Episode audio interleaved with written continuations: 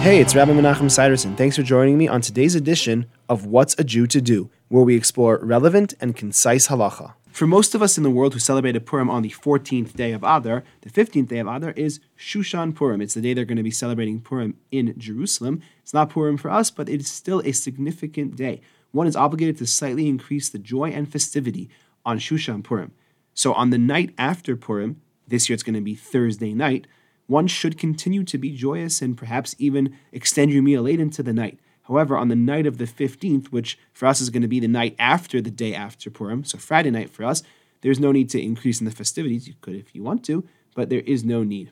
Also, one additional point is that Tachanun is going to be omitted on Friday morning. Obviously, we'll be omitted Friday afternoon as well because it is anyways Erev Shabbos. That's all for today. I hope you enjoyed.